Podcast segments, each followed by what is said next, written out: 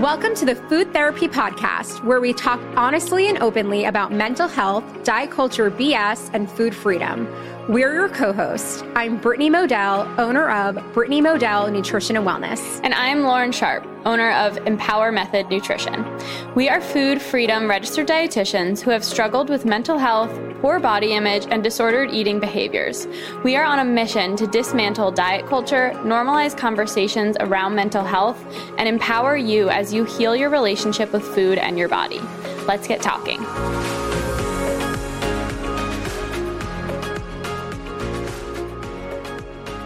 All right. Hello, everybody. Welcome back to the Food Therapy Podcast. We are so excited to welcome Molly from Molly Kate Wellness on Instagram today. And Molly is actually a body image expert. She actually comes and helps us out in my program in the Empower Method. And she is just a wealth of knowledge. So, welcome, Molly. We are so excited to have you. Thanks for having me. Of course. So let's start with how did you get to the place that you're in now in terms of your own journey with body image and also getting into the work that you do now? Mm, yeah. I'll try to tell the medium version of the story because there's like the long version, the short version, but I'll try to tell the medium so we can get kind of some of the good, juicy parts. So, of course, like my journey, my journey to coaching kind of started with my own journey of around my relationship to food and body. My relationship to food really started actually with some digestive problems. And so I was given um, a diagnosis of IBS and I didn't like the medication. It just didn't make me feel good. It helped the IBS, but I, th- I remember I think I got headaches and like wasn't sleeping. And so I was like, all right, I'm going to try to figure this out without medication, which is like a totally normal, healthy thing to do if that fits into your life, right? So um, somebody had mentioned going gluten free, and so I went gluten free, and I felt better, but not all the way. And then somebody mentioned going dairy free, so I went completely dairy free, and I felt better, but not all the way. And so then it just snowballed into this obsession of removing foods to feel better, which again normal and healthy to try to feel better, but it really was a slippery slope for me of restriction and removing foods from my diet. Um, and then where it really got dangerous. Well i guess there's like a couple of points where it like got better and then it got even worse. I got better and then i got even worse. So in grad school i kind of um, had this like Brene Brown likes to call it an awakening, but it was truly like a quarter life crisis. I was definitely a people pleaser and perfectionist. And so I spent my entire life curating what looked to be a perfect life on the outside. And I was basically performing and I wasn't doing things that were actually important to me. And so all of those perfect things started to basically implode and crumble around me. Um, I was getting my second degree in a career that I realized I didn't want to do. Um, I had a partner who we had planned planned on getting married and he just left me. I was having um, some like issues with my my parents and my family. Um, and so when that all started happening before it like really imploded, I think I was craving a sense of control. And so I decided, you know, I really want to be this weight. And let me tell you, it was like much smaller than I am now. And also was like a five pound difference. And I thought that those five pounds was going to like change my entire life and make me feel so much better. Um, and I was already in a really small body. I was already exercising a ton because that was just my lifestyle at the time. And so then I started to restrict my calories to a very small amount. It's a number that many people try. And so I, I don't have to say the number, but most people probably know what I'm talking about. It wasn't enough for me. Um, and so I kind of went into that binge restrict cycle. I was trying to hit this calorie mark. I wasn't able to hit it because my calorie need was probably like literally twice as much because I was just a very active person. So that I would binge at night, restrict even more the next day, try to like quote unquote burn it off. And so I felt fell into this binge restrict cycle. Um, and I was like, I'm not losing the weight. Why isn't this working? Why can't I control myself? Why don't I have the willpower? Um, luckily, I had a friend who had struggled with eating disorders in the past and i had been talking to her, her about my weight struggles being completely oblivious to like her past struggles and how it might be triggering her. But luckily, she was at a point in her recovery where she was like, Molly, this isn't healthy. You're like really on the road to either an eating disorder or at least disordered eating. And you're probably already at disordered eating. And it took a few times for her to tell me this, for it to finally click and be like, oh my gosh, this is so not okay. I was weighing myself every morning and night. I was picking myself apart in the mirror. Um, I, like I said, I was in that binge restrict cycle, trying to restrict to a ridiculous amount. So at that point, I threw away my scale. I basically started doing intuitive eating without knowing what it was. I was like, I just need to give myself permission to eat. Just intuitively, I knew that that's what I had to do. But then I gained weight and I got scared and was like, I need to fix this.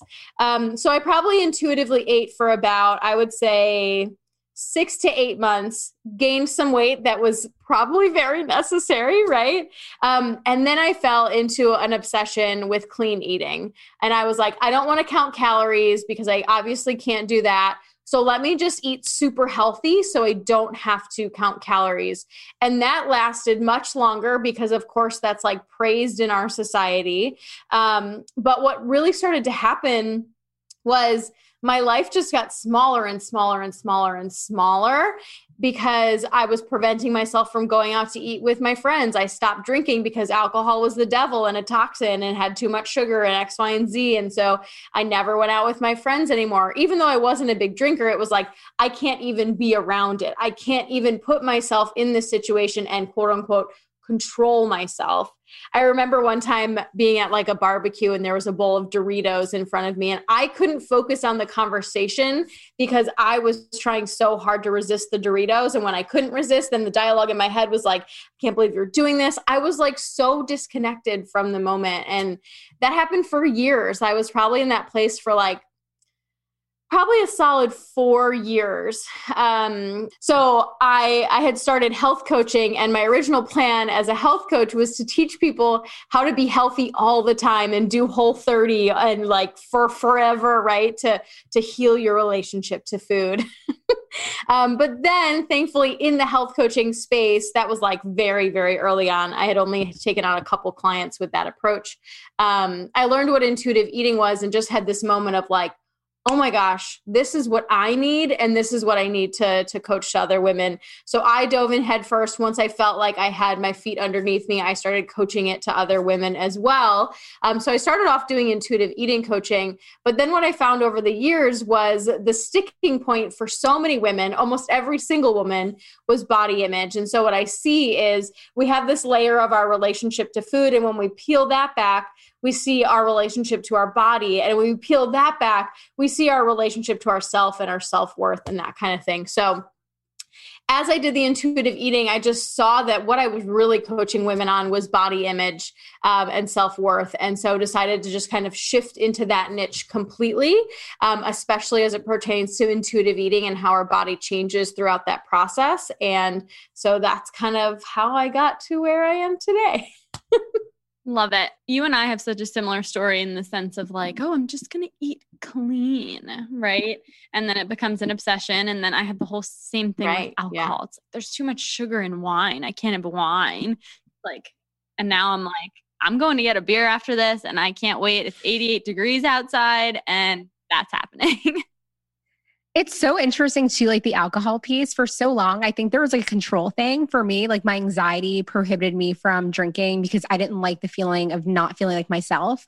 But then there was a calorie portion too. And so it's so interesting now how I genuinely look for a cocktail that sounds refreshing to me and sounds good. And I don't think about, oh my God, how much sugar is in this? Like how much added sugar is in this? I'm like, no, like this sounds amazing. Like love mezcal yeah. Tequila. yeah i'm exactly the same. I think uh, a lot of it was the control piece. I don't like to not feel like myself. I also don't like to not feel like uh, in control or that i can choose to leave safely and like though that's a whole other part. And i honor that part because it's just not worth it. Totally. and my hangovers are like pure anxiety. So i was just like at a pretty young age i was like all right no more hangovers. So i'm the same as you brittany. I'm like okay, like I'm gonna, I really enjoy like a really well made cocktail.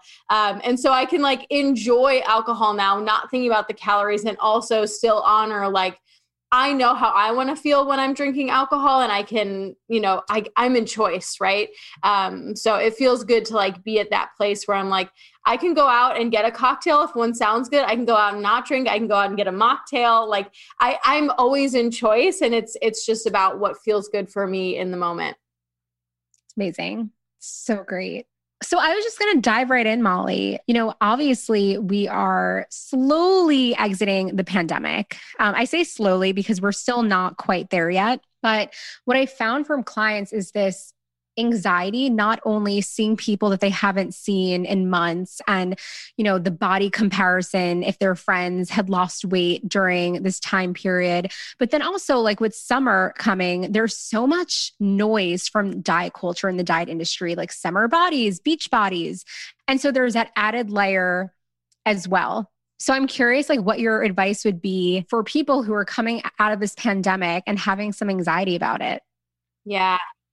Yeah, absolutely. Such a good question. I know that's like top of mind for so many people.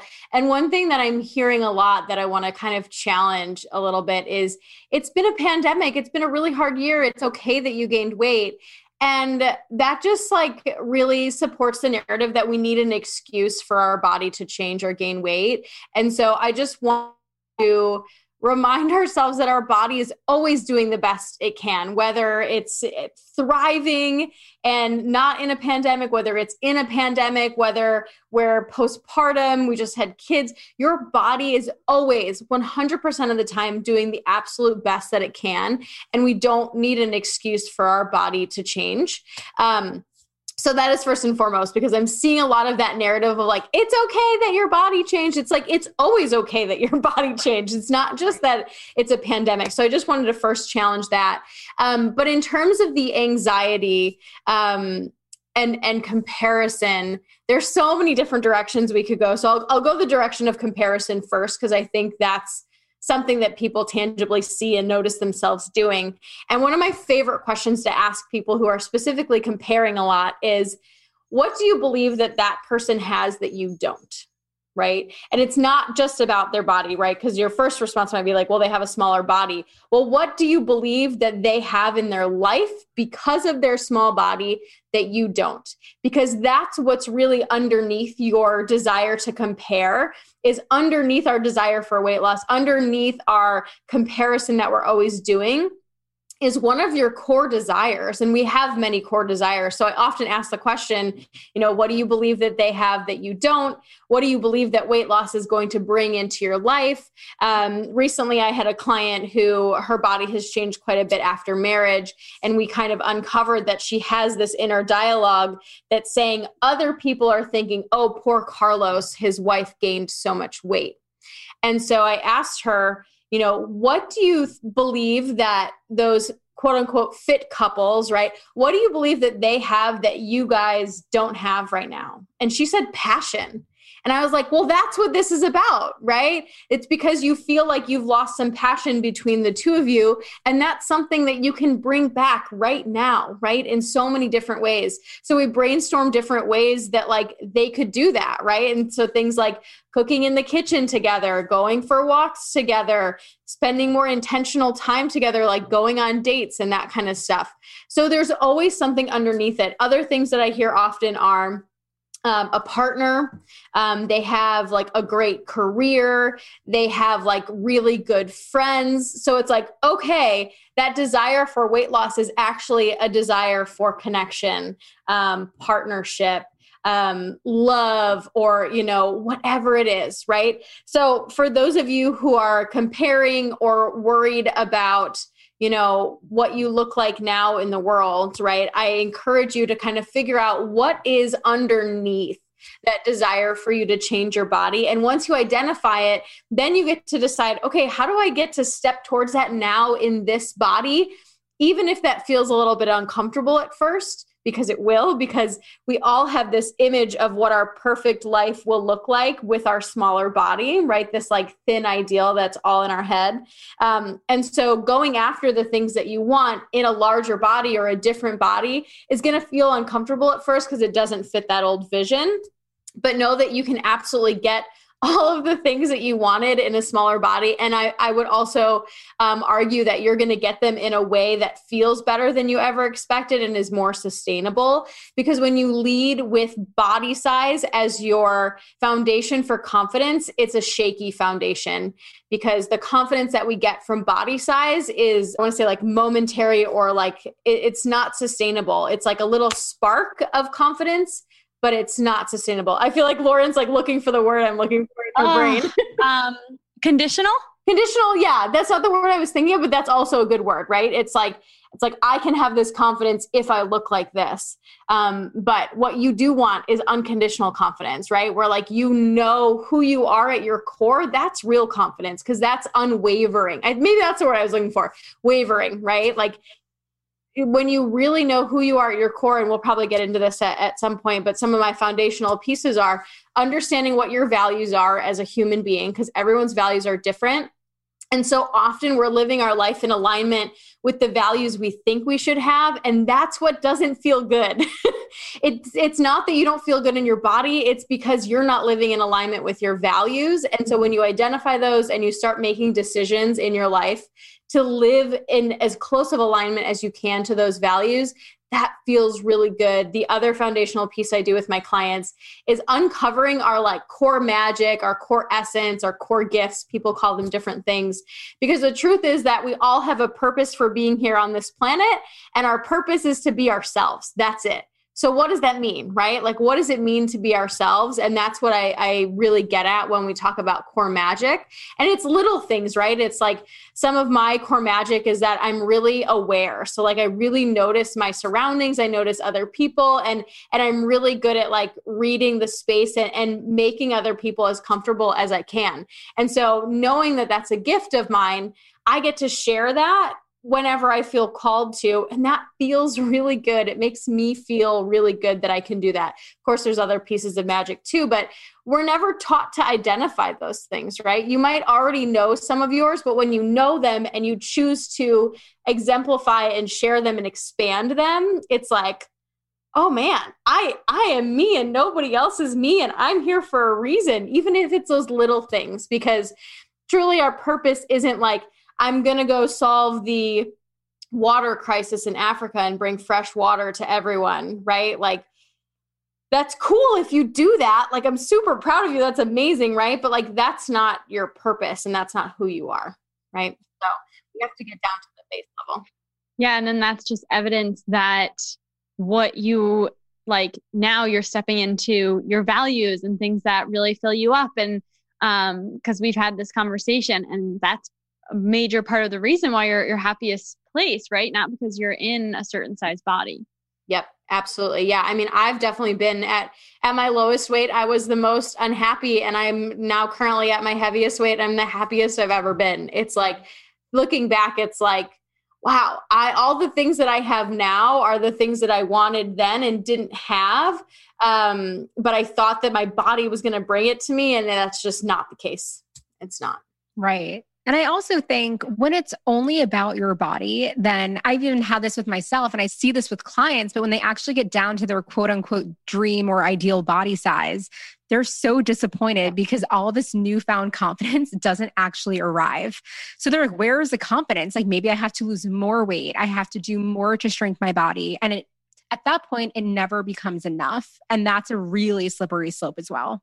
Yep exactly absolutely. And that and it, it is also important to acknowledge that if you are in a body size that is oppressed and marginalized you have extra layers of of existing in society. I do still have thin privilege even though i've gone up multiple sizes. I am still i still have a lot of thin privilege. Um, so I, I do want to acknowledge that if you are in a size body that's marginalized or oppressed, or a type of body that's marginalized or oppressed, um, there are absolutely more barriers to existing in our society because you are getting true judgment and discrimination. So that's a different barrier all within itself. So I just wanted to acknowledge that.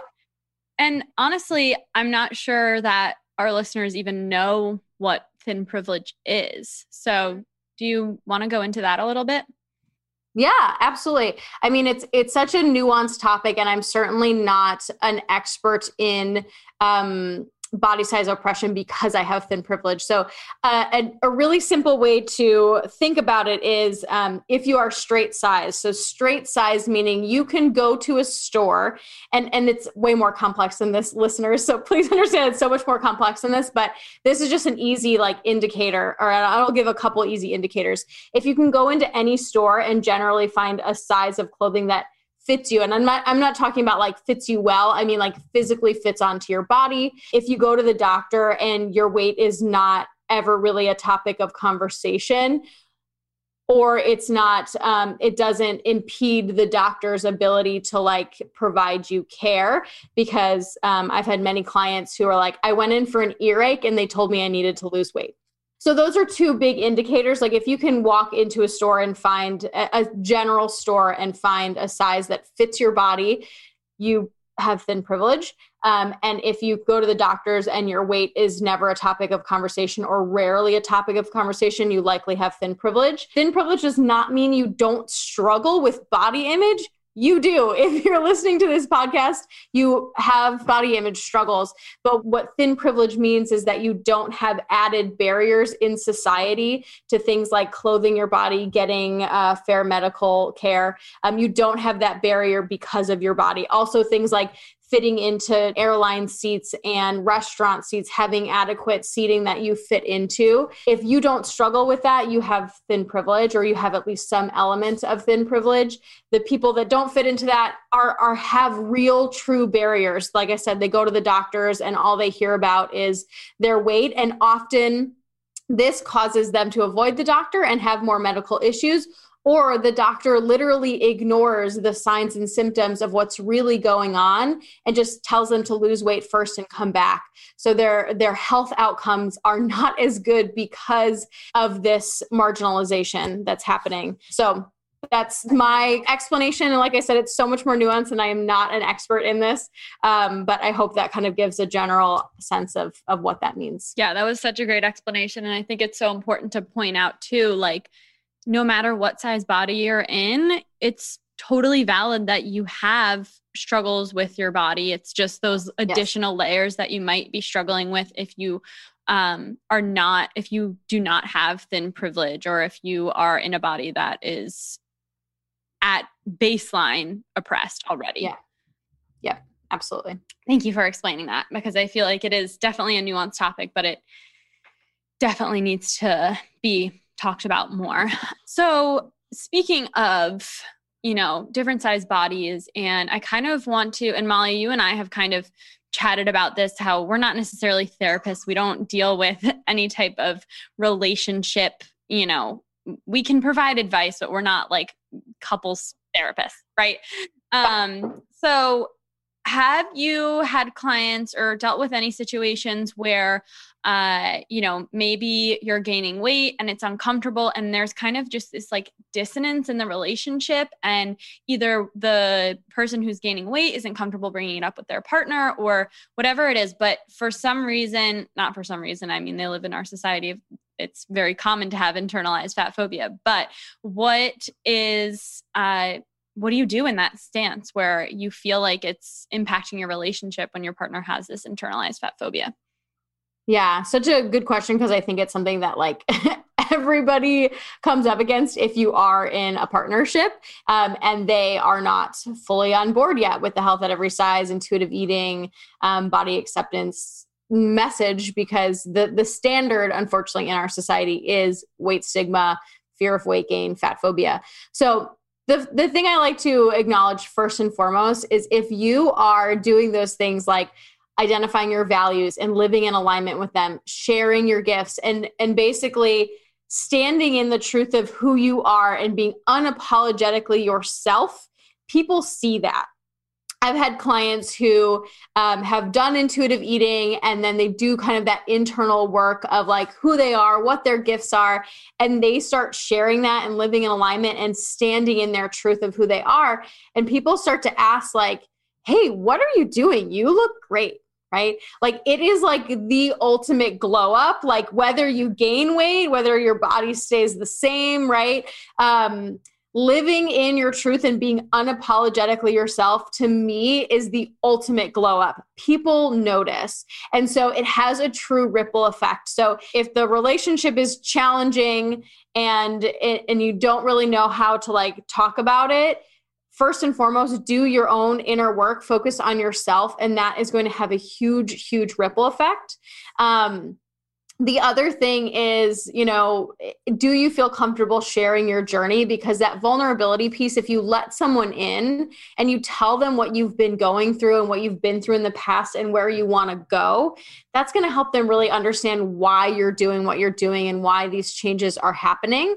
Um, and then that vulnerability piece makes it easier to also set boundaries if necessary. I'm not saying that you absolutely have to set boundaries. I, I mean, again, like Lauren mentioned, like we are not relationship counselors or mental health professionals here, but that vulnerability piece, if you feel safe and comfortable doing that, can be so powerful. And then setting boundaries around, you know, what you feel comfortable talking about right now in the relationship, like what you don't want them to say, what's okay to say when it comes to food and body. And also recognizing that like if those boundaries might not always be hard and fast and they might flow and change in the future as you heal. Um, now, if the thought of like having a conversation with your partner about this is terrifying if they're making um, comments that really truly feel like they're hurting your feelings then that's definitely a time to consider therapy and finally finding yourself a relationship counselor because i can't give advice on that but those are you know a, a good sign that like if this relationship is important to you then you know the, that's a good place to go to kind of work through some of those issues Totally. Yeah, I think it's definitely a gray area. You know, always, we always recommend consulting a professional. And I really like the idea of the ripple effect because it's so true. When you, if even just your language, like even if you just start like incorporating more of like, oh, guilt's not an ingredient or like little, like little subtle jabs, like people pick up on that and it can and you're not going to change the way someone thinks by saying by having one conversation. You might in the beginning just completely disagree but slowly like even when i started intuitive eating i used to literally be the person that was like I don't believe in that. That's crazy. I would just eat everything, you know? And then I was like, oh, well, then I don't really believe in HAES, but I believe in intuitive eating. And it took me a long time to fully understand um, because I was only really getting bits and pieces. I was hearing, like, oh, well, intuitive eating. So you're just supposed to eat whatever you want. But now I'm the one educating people like, no, that's not what this is. You're eating, yes, you can eat whatever you want, but that's not what's necessarily going to happen. That you're going to like have all the cookies and the cake and you're going to feel like crap if you do that. It might be like that in the first phase, but we incorporate vegetables, we incorporate gentle nutrition. So um, it takes a long time to understand a completely new school of thought. So I think having that patience and that open communication is so important, especially when, like, if you're going through disordered eating or an eating disorder, when it comes to language around food or con- like it's so it's such a rite of pet like people just comment on your food why didn't you finish it oh why do you want more? Do you want seconds? Like we like you need to just have that open communication where it's like i honestly like they probably don't understand if they've never struggled with this. Like can we just like not talk about food? Can we just like talk about something completely different when we're eating? Like don't comment on me eating a lot. Don't comment me on me not eating enough. Don't comment on the type of food. Like honestly, if you want to be safe, then just don't make comments about food, right? And having that open communication because they likely don't know if they've never experienced it before. Yeah. I mean, I I agree with all the above and it's just hard because I truly think that everyone is also so entrenched in diet culture. I mean, I even know my mom love her to pieces. I was eating potato chips and she's like, "Why are you eating potato chips?" I was like, why not? Like, what? She's like, you're a dietitian. I'm like, what does that even mean? Like, I'm a dietitian who truly believes that all foods fit. And so it's actually funny because Lauren, as you were speaking, I was like, oh my God, I'm I can so relate to the intuitive eating, not understanding it. I actually went back in my phone and had screenshots dating back from like 2015, 2016, when it started to come up on my social media. And I was like, I don't get this. I'm like, I, I kind of like what they're saying, but I don't fully get it. And even when I purchased intuitive eating, I picked it up, read a chapter, and was like, yeah, no, this is not for me. Put it down, picked it up again a year and a half later when I was really ready. And I think this has to do a lot with body image too, Molly, right? It's like someone really needs to be at a place where they just they can have a level of acceptance. And it's really not easy to get there, especially when you've dreamed about being a certain size. And there's, I know like Brie talks about this a lot, but the like body grief. And, you know, I, I'm moving tomorrow and I went through my entire closet, ended up selling two massive boxes of clothing that I really, really loved, but that didn't fit my body. And I was never going to be in that size again. And there was like a bit of like a grieving process that took place. Like i was sad. I'm like i really love this you know crop top or this jumpsuit. And i was like but this isn't my body anymore. And like that's okay. Yeah. Yeah absolutely. Yeah the body changes are hard. And yeah that grief piece is is huge. And it's it's a part that people often overlook because i think and brie talks about this mm-hmm. as well our society is so quick to the positivity and the reframe and thinking good things, right? But really, when we're letting go of our thin ideal, we have to grieve that and it's sad and it's frustrating and there's anger that comes along with it. It's like it's true grief, right? There's bargaining, there's anger, there's sadness, but at the end of grief there's acceptance and purpose, right? And so, yes, you kind of had mentioned like it takes a while to get there and I don't like to use the word ready because like there's never a time where we're really ready to do most anything, but I think we do get to a place where we're willing. We're like, I'm not willing to go on diets anymore. And I am willing to try this out. I don't know what's going to happen. It feels scary. And that mix of things is a really good sign that, like, yeah, you're quote unquote ready. And it's a good time to start doing that work. Yeah. Like willing and open, yeah. I would say too. Yeah. To just like a different outlook. Mm-hmm. And a little bit of fear. You're going to have a little bit of fear when you start this process if you're doing it intentionally. Some people kind of do it just like under the radar and then like over time they're like, "Oh, I've accepted this." And that's great. But if you're doing it intentionally, there will absolutely be fear associated with it. And so if you're feeling the fear, know that that is so normal and it's welcomed right? And it's it's all information. It's good stuff to dig into like where did the fear come from? What is it trying to keep you safe from? How can we befriend it and understand why it's there so we can again get down to some of our core desires and the things that we really want because that's what it's indicating for us. So kind of going off on like a bit of a tangent but related to fear. So something that i've been hearing a lot as well you know from clients was now that again covid is slowly coming somewhat to an end not quite but there have been changes. The idea of dating is terrifying. And so not only have some of us including myself forgot how to socialize like truly but also just having being more vulnerable when they're in a body that they might not feel comfortable in and they're afraid of the judgment from the guy or female, even though there was nothing that took place that would have created that or like that fear of judgment, but that's like the inner judge or inner fear of judgment that they have. So I'm curious what your advice would be for some of the single listeners who are excited to go back into the dating scene, but also quite fearful as well. Yeah, absolutely. I love this topic. My best friend is a dating coach. So, like, it's like literally my favorite topic because she has helped me so much. Um, I just recently found a partner who's just like amazing, and I never would have considered him as a partner in like my old approach of thinking. Um, so my first thing that I want to say about dating in a different body or a larger body is first and foremost, do you judge your your partners based on body size? The answer is typically no. So then the second question I ask is Do you want a partner who judges you based on body size? The answer is also probably no. So it is the best filter ever, right? Like if someone is ba- is judging you based on body size, thank you next. I don't know about you, but I don't want a giant pool of partners to choose from that is a lot of work, right? I want to narrow that pool way down. And a great way to do that is to notice when people are commenting on bodies. When I was on the apps, if a I, I date men. And so if a, a dude was like commenting on bodies early on, I literally just like unmatched moved on. Like it was not worth my energy.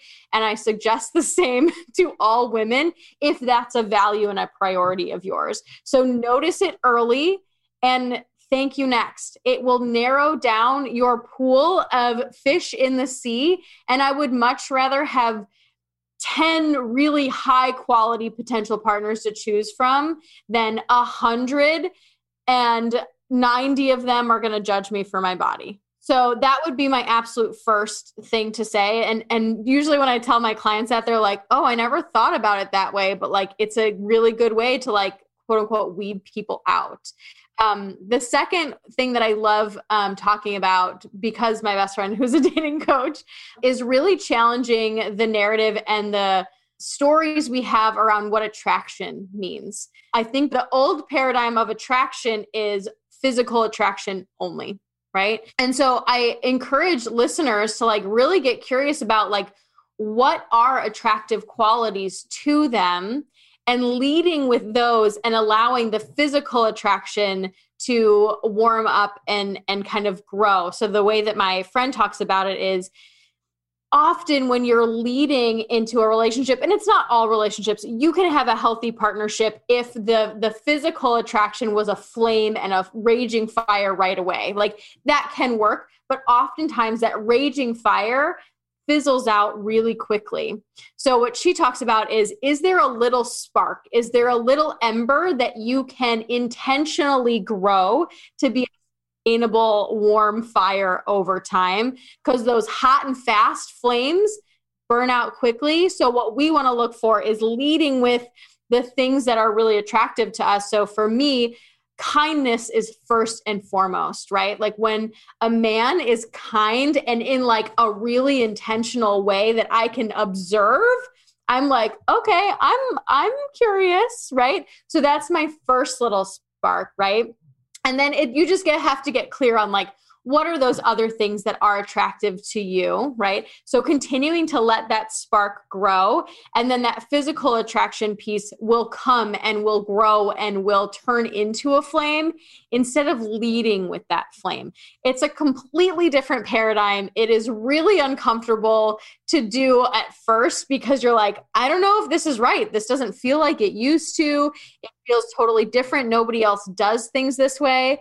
Um, but I've seen time and time again, both with her clients that she works with um, and also within myself, that it's like, I'm now in a partnership that I didn't think existed. Like I had honestly given up on thinking that I could find a partner that had these qualities. And I'm like, whoa, it actually exists. He might be a unicorn, but I found.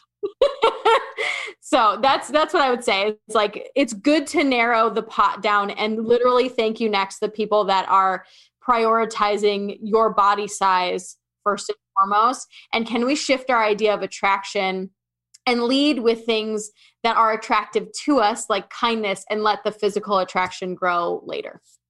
I love that. And I also think a lot of this has to do with maturity. Um, so I I found like in the last like six ish years of dating for me, that is what I've done. So, like, I wasn't necessarily attracted to someone on the first date, but I'm like, you know what? There are qualities about this person that I do like, and let me give this a chance. And I'm not even joking. Every single time I ended up finding the person extremely attractive with time once I really got to know them as a human. And so I completely, completely relate to that as well. And it's kind of like, you know, when I don't know why this just popped in my head. I have never had children, but I've always heard, you know, of husband and wives or whoever has kids, like, my husband got so much more attractive when I saw him being a dad.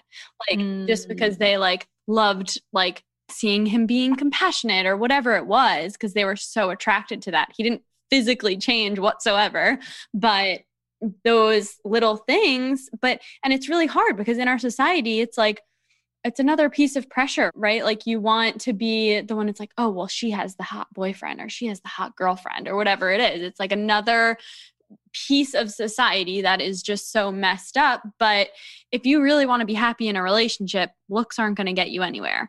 And I think that can relate to your own body too. Like if you want to be happy in your body, like the way it looks isn't going to get you anywhere.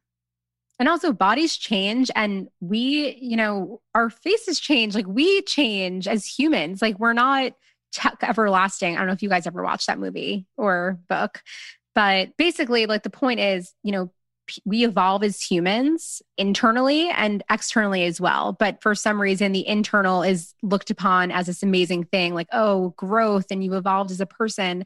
But when it's on the outside, just given the culture that we live in, it's honestly looked down upon. Even with like aging, how everyone just wants to look young. Like 90 year olds looking like they're 60. And so, Molly, everything you said about the dating piece, I love, but I keep going back to some of the conversations that I have with clients who are physically on dates. And, you know, we always, I think our brains are just naturally wired to think the worst in certain situations. And so when someone is sitting there on a date and they're thinking, like, oh my God, are they judging me for my body?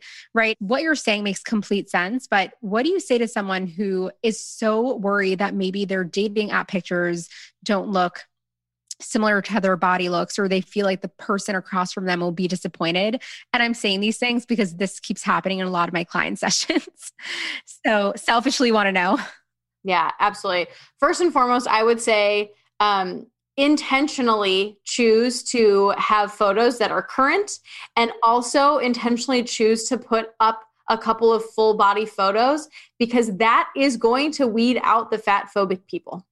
It is absolutely going to weed them out.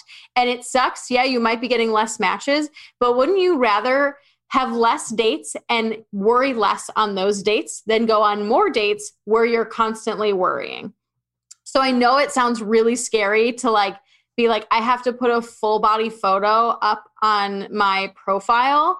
Um, but yes, I would say absolutely yes, because you're going to get a higher quality pool of people reaching out to you because you're showing up as your authentic self right? They are seeing the real you. They are reaching out to and wanting to connect with the real you. And so when you do go on a date with that person, there's automatically going to be less worries because you're like, he's seen all of me and is still interested. Now, with that being said, there will still be times and people who are still worried when they're on the date, right? They're like still worried, like, what are they thinking about my body, X, Y, and Z.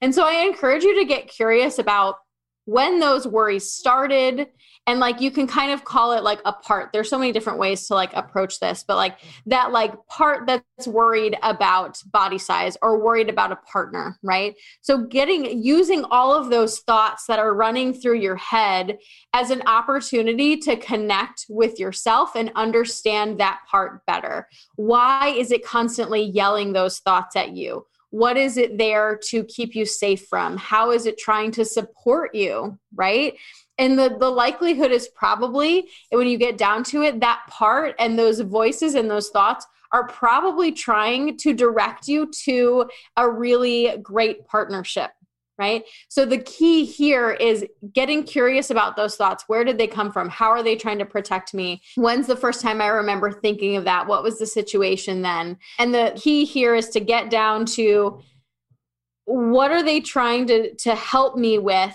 and realizing that you're probably on the same team you and those thoughts you're on the same team you're just trying to find a really good partnership so the key is to say all right thoughts all right part that's saying these thoughts right we're on the same team. We've got the same goal. So let me be in the driver's seat here. You can still be on the bus, right? You're welcome here. I'm not trying to get rid of this part because you've had so much value for me over the years, but I'm going to drive the bus, right? So, getting clear on those thoughts. There's also so many different approaches you can take in terms of like doing some reframes of those thoughts, understanding the core desires underneath them and stepping towards those things and doing tangible things for them. So, all those thoughts and those feelings are just information. So, my suggestions would be one, put your authentic self on your dating app. It's going to weed out the people that are just not a good fit because they're judging you for your body. So, good. Like, that's a good thing. If we aren't getting matches from people because they're judging you for your body, that's a good thing, right? So put your authentic self out there. And when you do notice these thoughts and feelings come up, it's a great opportunity to connect and get more information from them so you can better understand yourself. Good advice. I've never been on, well, I I went on a dating app literally right before I met Austin, and um, it was the league, and you had to literally get accepted, which is a problem within itself. But um, I remember he was over one time and I was like, oh my God, I got accepted to the league. And I was like, well, guess I don't need it anymore. So I've never really had to experience the whole dating app scenario. But if I did, that is such good advice because I think that completely takes such a big piece of the anxiety away when you actually do meet them in person. So, mm-hmm, mm-hmm. yeah, it might be scary initially to put those pictures up there, but I promise you, showing up as your authentic self is always going to provide benefits 100% of the time. You might lose people in the process, you might get less matches, but in the end, your goal is to not get the most matches, it's to find the best match. So that's what that's going to do for you. Well, people always say it just takes one. Yeah. it really just takes one person, and that's your person. Yeah. And one thing that my um, that my best friend says all the time, again, who's a dating coach, is 90 first 95% of the people are not supposed to be a good match. They're not going to work out 95% of the time or more, right? So it's like when we're getting rejected constantly or being like, oh, they're not a good fit for me, it's like that's the process. it is part of the process to to both be rejected and also to reject other people. And 95% of the people are not supposed to be a good match and they will not be. And so I think so many people are very afraid of rejection, but rejection is just part of the process and it's just redirection it closer to to your person like when i started dating really intentionally and leading with things like kindness every single time i was like oh, I'm closer, but it's not quite the right fit. And then I was like, oh, I'm even closer, but not quite the right fit, right? It's all just good information along the way. It does suck to be rejected. It does suck to reject people. But um, in the end, your your goal is not to, you know, please other people. It's to find your partner. So yeah, I love saying rejection is protection because really at the end of the day, it's protecting you from something or it's it's protecting you from a certain situation so that you can another door will open for a better situation. Mm-hmm. And honestly, so I was rejected several times until I met my current partner and we're moving in tomorrow. Oh. So I am so grateful that I was rejected like three or four times in a row from people that I really liked, but they just weren't my person. Right. And I yeah, it's it's so yeah. true. Yeah, I had a big rejection at the beginning of the pandemic and I look back now and I'm like, thank goodness. Yeah. like there's no way to the could... emotional piece of what I needed. There was no way. There was no way. So I'm like, thank goodness that that happened. So um, it takes a little time sometimes to be able to see it that way, but know that rejection is coming your way. It's protection, it's redirection, and it's all good. I love it. Thank you so much. This was amazing. Uh, da, da, da, what was I going to Oh, where can people find you? so I hang out on Instagram the absolute most, and so that's probably the best place to to find me. It has all my information, lots of great free content, um, and my Instagram handle is just Molly Kate Wellness.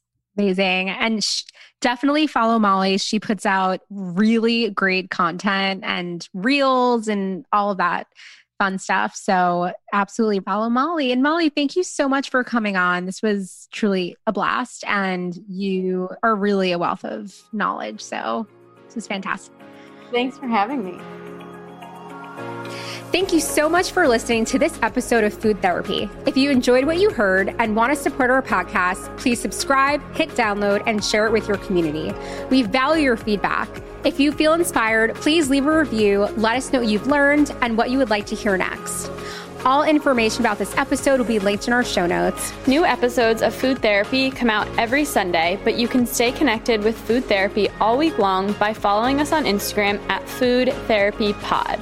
As a disclaimer, this podcast should not replace therapy or working with a registered dietitian.